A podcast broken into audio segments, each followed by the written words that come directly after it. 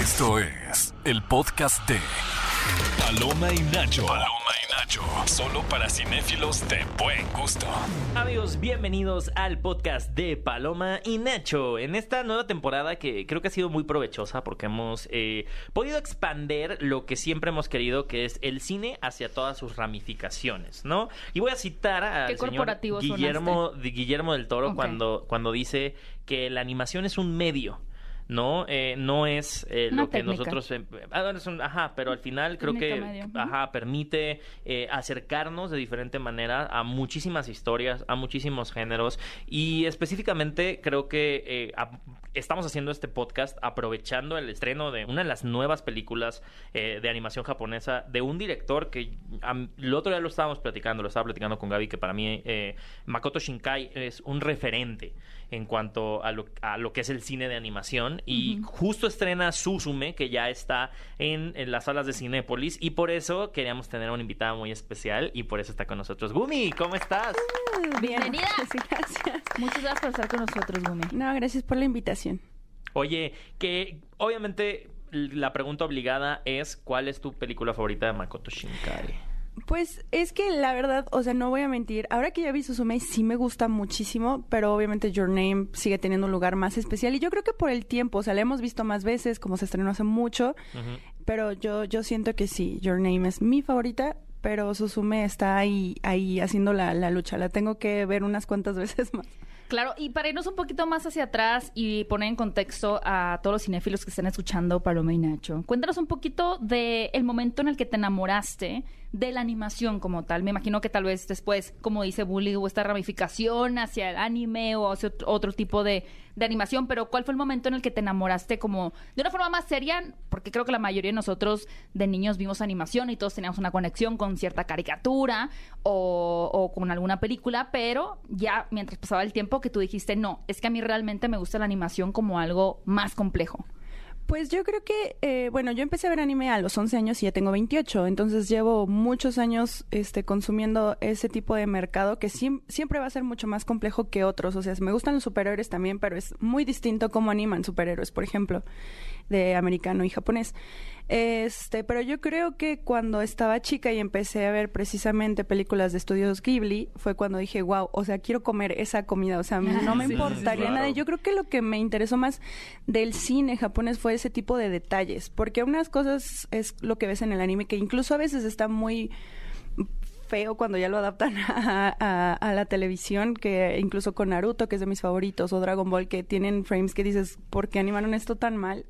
Y ya no están tan apurados en acabar la animación. Y hay unos detalles como los de estudios Ghibli, que la comida te hacen querer estar ahí, o sea, con el viaje de Chihiro, por ejemplo, cuando están en el buffet para los dioses, que dices, wow, eso es un pollo, es una gallina, no tiene huesos, ¿por qué se lo tragan así? Entonces, pues yo de chiquita decía, quiero comer algo de eso, quiero volar en un paisaje como en donde está Haku. Entonces, de ahí empecé así como que decir, pues esto es más lo mío.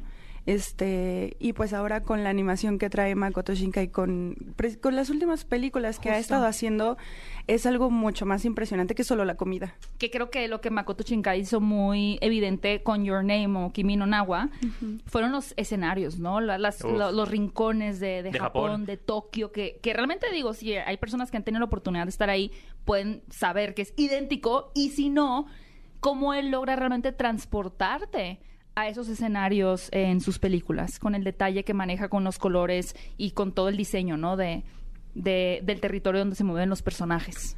Sí, precisamente, incluso en Watering with You, también, o sea, cómo ves las ciudades desde arriba, cuando está lloviendo, cuando todo está inundado, te da una percepción diferente de lo que de todas maneras él quiere transmitir, como estaba comentando cuando lo tuvimos de visita, que quería transmitir precisamente sentimientos a través de los lugares en los que han pasado las cosas.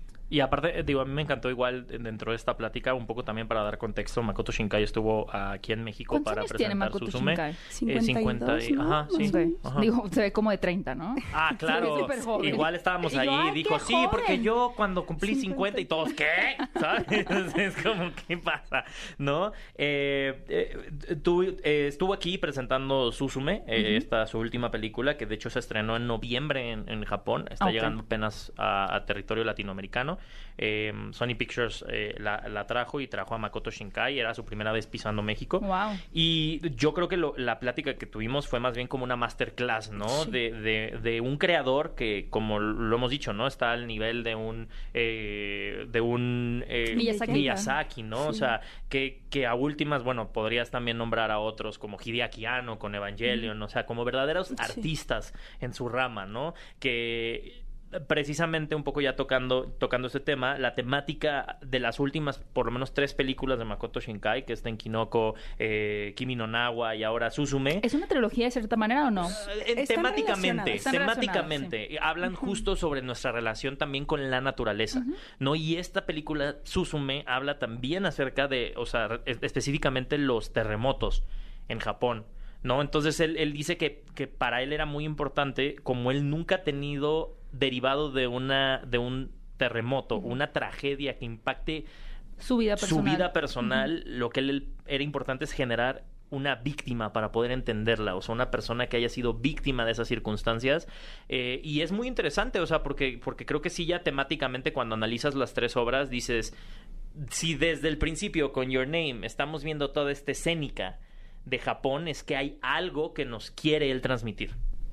Sí, y es algo que mencionó mucho, las emociones. Lo que él quiere es que conectemos con las personas que han vivido ese tipo de cosas y que se vea también la magnitud del impacto que todo eso tiene en cada uno. Y si vienen unidas, de hecho, esas últimas 3, y es como si fuera el mismo hilo del universo, pero está triste porque si le pasó a los de Kimi no Na wa algo, les va a pasar lo de la inundación con Tenkinoko, porque de todas maneras salen ahí, salen los personajes como tal en la película, le ayudan a los niños, pues más están pasando en el mismo universo, o sea, las 3 están pasando en el mismo universo. Sí, a Mitsuha se llama, ¿no? Mitsuha, sí, según yo sí. ¿Suzume significa algo, la palabra? Ay, no sé. ¿Refiere a algo en especial? No sé. O sea, obviamente sí, porque él le da a sus personajes nombres que tienen que ver con su personalidad y con su historia, pero no me acuerdo cuáles. Sí, no. Y aparte, pues en japonés los kanjis significan algo, o sea, sí o sí significan. Yo me siento de la farmacia porque parece un cangrejo. ¿Sabes japonés? Muy básico, en la prepa llegué así como a estudiar caligrafía, los alfabetos. Wow, que en la prepa te enseñé japonés. Era como un taller que había y pues fue como de, yo soy muy otaku y lo quiero tomar. Ahí dice gratis. Nos acaba de decir nuestro productor que Suzume significa gorrión. ¿Gorrión? No. Ok. Podría tener una... Ah, también las mariposas están muy relacionadas, ¿no? Platicamos justo con Makoto acerca del significado de las mariposas que están muy presentes en la película, ¿no? ¿Y cuál es el significado? Para los no afortunados que no estuvimos en el evento. Se supone que es las mariposas significan como el espíritu o la esencia de una persona. Entonces ahí, o sea, cero spoilers, pero aparecen en puntos clave las mariposas, se liberan en puntos clave y también tienen que ponerle atención incluso el color de las mariposas porque representan algo. Gumi, ahora que mencionas la palabra otaku, creo que pasa algo, por ejemplo, con la palabra geek, que ha ido evolucionando con base, obviamente, en los videojuegos, en las animaciones, en las adaptaciones de películas como de superhéroes, los cómics, etcétera, que se ha popularizado mucho y que ahora mucha más gente se siente cómoda de decir que es geek.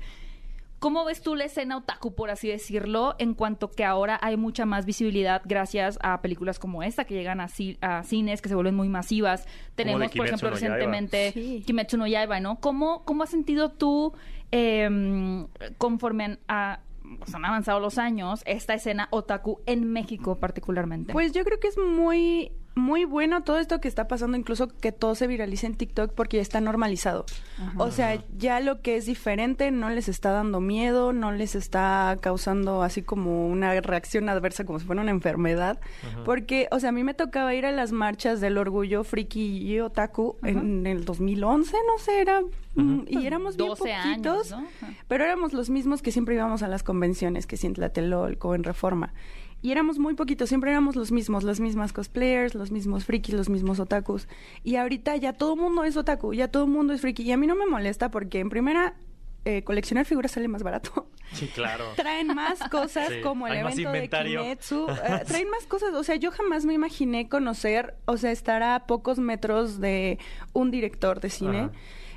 claro. O a las voces originales de algunos de mis personajes favoritos, como fue en el evento de Kimetsu. O sea, hay cosas importantes que están llegando que no hubiéramos podido tener acceso si esto no se volvía tan así masificado. Uh-huh. Entonces, para mí es muy bueno que en estos últimos, que serán 10 años, uh-huh, toda la gente diga, güey, soy otaku nada más porque vi, no sé, One Piece, o no he visto One Piece, pero ya vi Jujutsu Kaisen, y que todos se sientan protagonistas de un anime. Está muy padre, porque ves niños disfrazados haciendo cosplay todos los días, en las plazas, uh-huh, en la calle. Entonces, antes eso no pasaba. ¿Cuántos niños no habían lo de Kimetsu no Yaiba, no? Y era bien bonito. Eran los papás y los niños y todos fans. Sí, yo entré al cine y me acuerdo que le dije a mi amigo, ya nada más no están, ya son más de los que... Eran un montón. Ya no solo somos los que no nos bañamos, ¿sabes?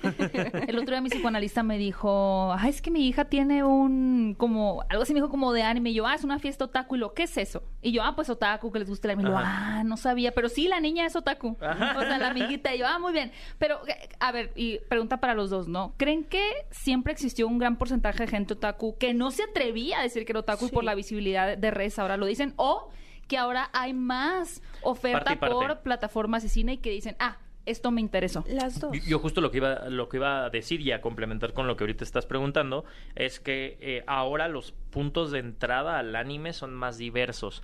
O sea, antes creo que era como muy marcado ¿por qué le empezó a gustar el anime o por qué se volvió otaku? Por Death Note. Porque veía Dragon Ball de chiquito. O sea, como que neta sí podías nombrar las 4 razones principales por las cuales existen otakus en México. Sí, y ahora ya no.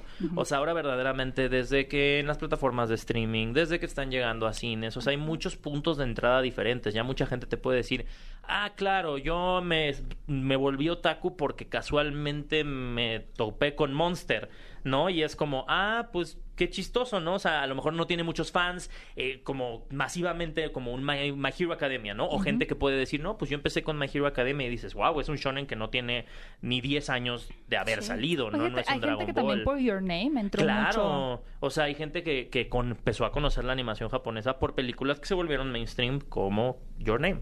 Entonces está bien padre que los puntos de entrada ya son tan diversos, que también eso pasaba, que mucha gente, como decías, o sea, también estaban los que no lo decían o no formaban tanto parte de la comunidad otaku, pues porque no, o sea, sí les gusta, pero no estaban tan clavados, por así decirlo. O tampoco éramos tan sociables, también es eso. O sea, y es que la misma sociedad hacía que no quisieras, porque qué tal si te hacían bullying o cositas así en la escuela. Entonces, o sea, a mí me pasó que por ser otaku me trataran súper mal en la secundaria, pero feo. Yo así como de... Pues es que, o sea, estaba de moda o ser reggaetonero o ser emo y punk y ya. Sí. Si no eras algo de eso, era raro y te excluían. Era una subcultura. Y pasaron 3 años... Y en la preparatoria ya era como de, ahí va la chica otaku, pero ya era más cool. Ajá. Era como de, o sea, yo siempre me vestía que con mis faldas de tul y pines y todo eso, y los cabellos de colores. Y la gente era como de, ok, está raro, pero creo que está cool. Y ya cuando empezó a viralizarse un montón de cosas en internet, justo cuando ya iba entrando, creo que en la universidad, ya era como de, es que ella sale en tal canal de YouTube y hace esto y es otaku y vamos a seguirla y le gustan los juegos. Entonces se volvió como muy cool. Y tú, ya todos la gente... anotados en la Death Note. Y yo así como una lista eterna. No, pero sí, yo me sentaba en la universidad a leer mis mangas o a jugar en mi laptop, pero sola. Pero la gente ya creía que eso estaba padre, en vez de pensar que eso era raro y estaba mal. Entonces, como que sí, que todos se diversificaran en medios, en cine, que incluso las plataformas oficiales ya fueran trayendo cosas, ayudó a que la gente lo aceptara como normal. Sí, porque al final también, o sea, todo se consumía... en pirata, ¿no? Sí. O sea, conseguir todas estas cosas, digo... Pero yo me acuerdo de 13 capítulos.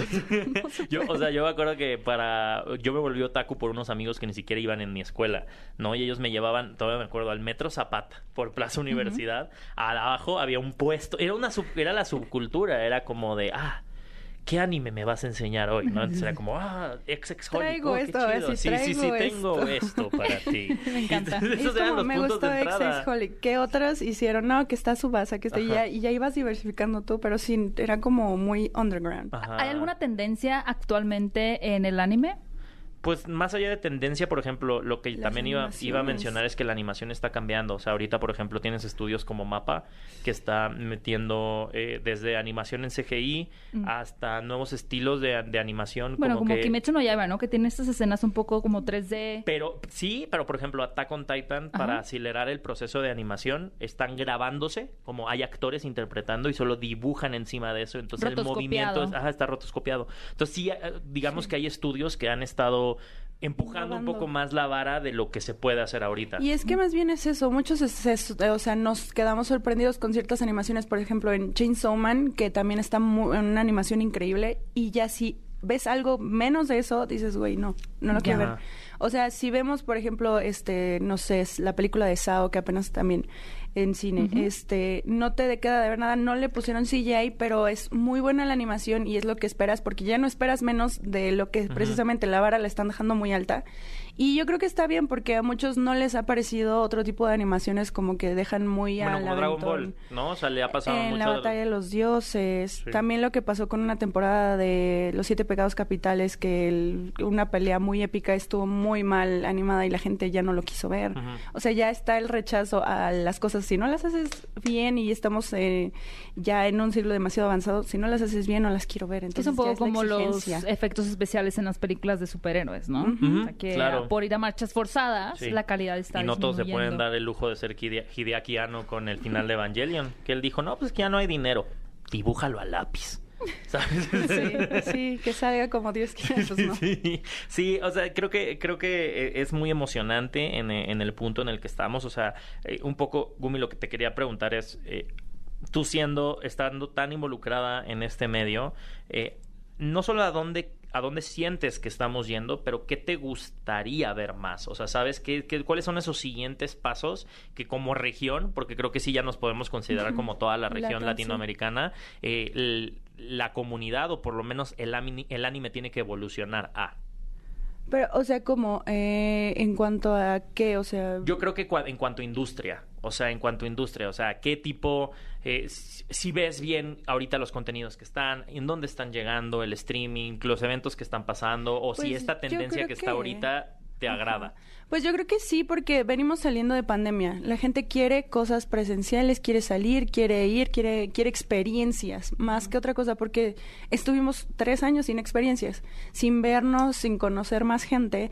Entonces yo creo que los eventos, las premieres, que vengan invitados especiales, que estén los actores de doblaje, todo eso, yo creo que es lo que hace que todo se hypee mucho más.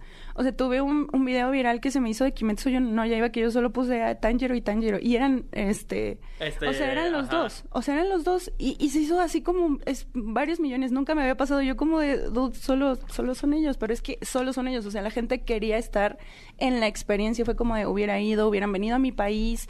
¿Qué país es ese? Es como la Sinfónica de Caballeros del Zodiaco. Claro. Como mucha aspiración. Es que es lo que ya estamos queriendo. Porque estuvimos... O sea, la gente que, por ejemplo, no era otaku desde siempre, no estaba acostumbrada a estar recluida. Entonces, o sea, también pegó mucho eso. La pandemia hizo que te metieras a ver anime, que te metieras a jugar videojuegos, que te metieras a ver películas. Y ahora lo que quieres es interactuar con gente que le gusta lo mismo que tú, tener... más espacios, ¿no? Y eso, las experiencias, algo inmersivo. Convenciones, pero convenciones más chonchas, tipo una Comic-Con o la Anime Expo, o sea... que se atrevieran como a traer todo este tipo de cosas que es verdaderamente sí ya ir a un anime pues wow, voy a ver absolutamente de todos los animes, de todos los estudios. O sea, creo que eso podría también ser. O sea, eso o volver a como era antes, que... no sé, en las TNTs traían bandas japonesas, cositas así. O sea, tener un lugar, una convención, algo así, que trajera expositores realmente importantes de allá para acá, y la gente lo va a pagar, y la gente va a buscar, no sé, accesos, va a consumir más contenido donde haya accesos, porque va a querer eso, las experiencias. Yo creo que es lo único que, pues...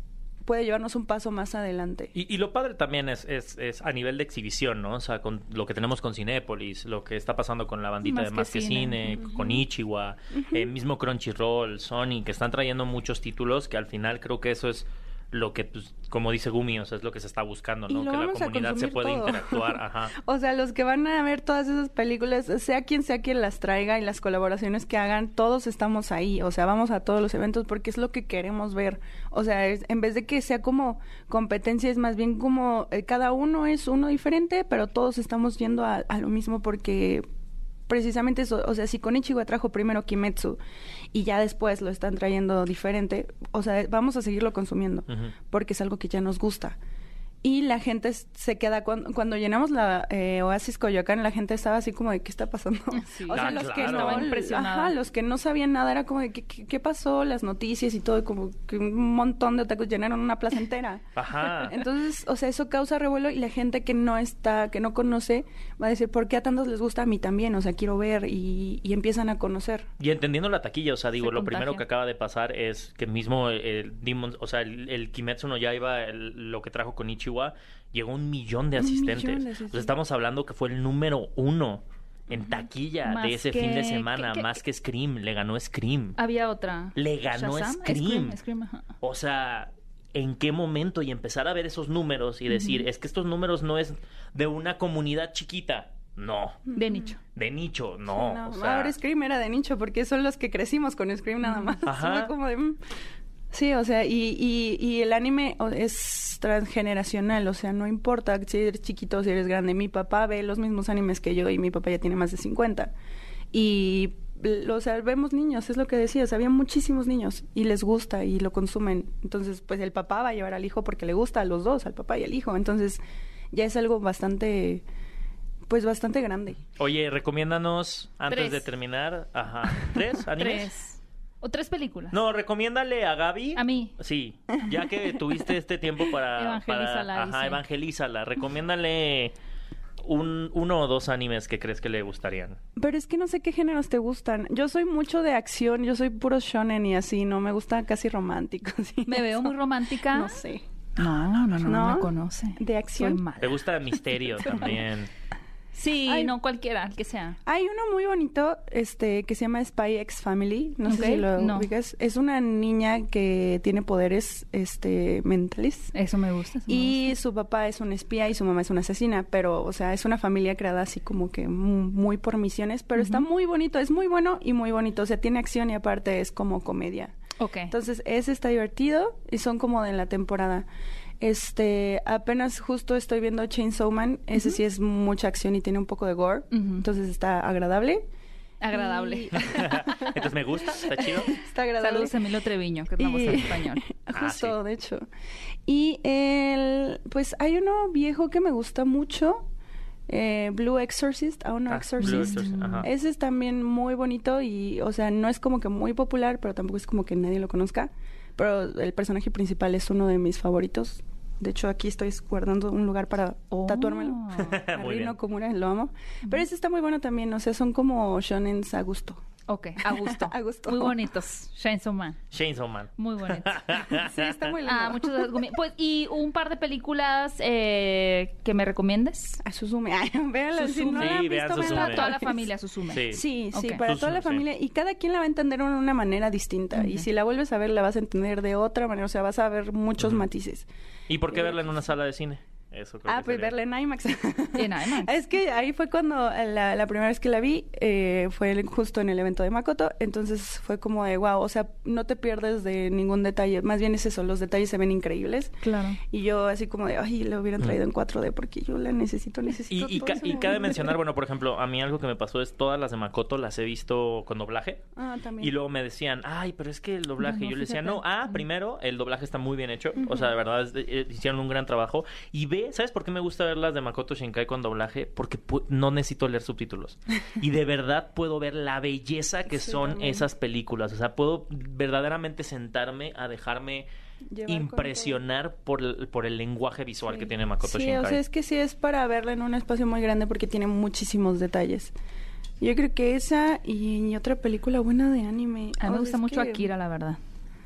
Me parece muy perturbadora, pero me gusta. Está muy buena, pendiente. Pero... A mí me da mucho pendiente. Body horror a todo lo que da. Me da mucho pendiente, sí. Y me preocupa. Me altera. Bueno, Miyazaki me gusta mucho. Me da el estrés. Bueno, yo la primera de Miyazaki que vi fue La Princesa Mononoke. Y me parece fascinante. Pues de las que más me gustan es Susurros del Corazón, porque pues sí me hace llorar, pues como de, ay, qué bonito, yo quisiese, pero no pudiese. Ay, pero es que casi todas las películas de anime que vienen, o sea, de animación japonesa que vienen a mi mente real, es tipo de One Piece o cositas así, entonces... Voz silenciosa, ¿cómo se llama en japonés? Koe no Katachi. Koe no Katachi, sí. Koe no Katachi también. Muy dramática. Oigan, pues obviamente te queremos agradecer, Gumi, por estar aquí con nosotros. Muchas gracias. ¿Cómo te pueden seguir en redes? @Gumi, G-U-M y latina, _GC. O si ponen en Google Gumi va a salir todo lo que tenga que ver conmigo. Entonces, excelente. Ahí está. ¿Y qué días haces stream? Actualmente no estoy haciendo stream porque fui streamer por 5 años y dije, me tengo que dar aunque sea unos meses de descanso, pero ya vamos a volver, yo creo que el próximo mes. Excelente. Pero yo soy de las que hacen stream diario, o sea, diario, en la mañana y en la noche. Entonces... Ahí voy a avisar en mis redes cuando tengamos streams. Excelente, pues no se olviden de seguir a Gumi. Nosotros queremos escucharles y leerles en redes sociales. A mí me pueden encontrar como @HéctorTrejo y a ti, Gaby. Me pueden encontrar como @GabyMesa8 en Twitter y en Instagram. Excelente, así que vayan a las redes. También pónganos qué anime les gusta, qué película, si ya vieron Suzume, qué les pareció y sobre todo si echaron la lagrimita como todos nosotros. Así que no se despeguen porque el programa sigue. Esta temporada está muy despéguense, padre. Pero para escuchar otro. No se despeguen, escuchen el programa anterior y el anterior y el anterior. Hagan maratón. Maratón de Paloma y Nacho. De nuestro podcast. Y nos pueden escuchar en vivo todos los sábados en punto de las 10 a.m. en XFM 104.9. Si nos están escuchando en Spotify, no olviden darle al botón de seguir y calificarnos. Ajá, también. Efectivamente. Y nos escuchamos en un siguiente episodio. Esto fue Paloma y Nacho. Esto fue el podcast de Paloma y Nacho. Reseñas, recomendaciones, entrevistas y opiniones. Paloma y Nacho, solo para cinéfilos de buen gusto. Escúchanos en vivo todos los sábados a las 10 de la mañana en Exa FM 104.9.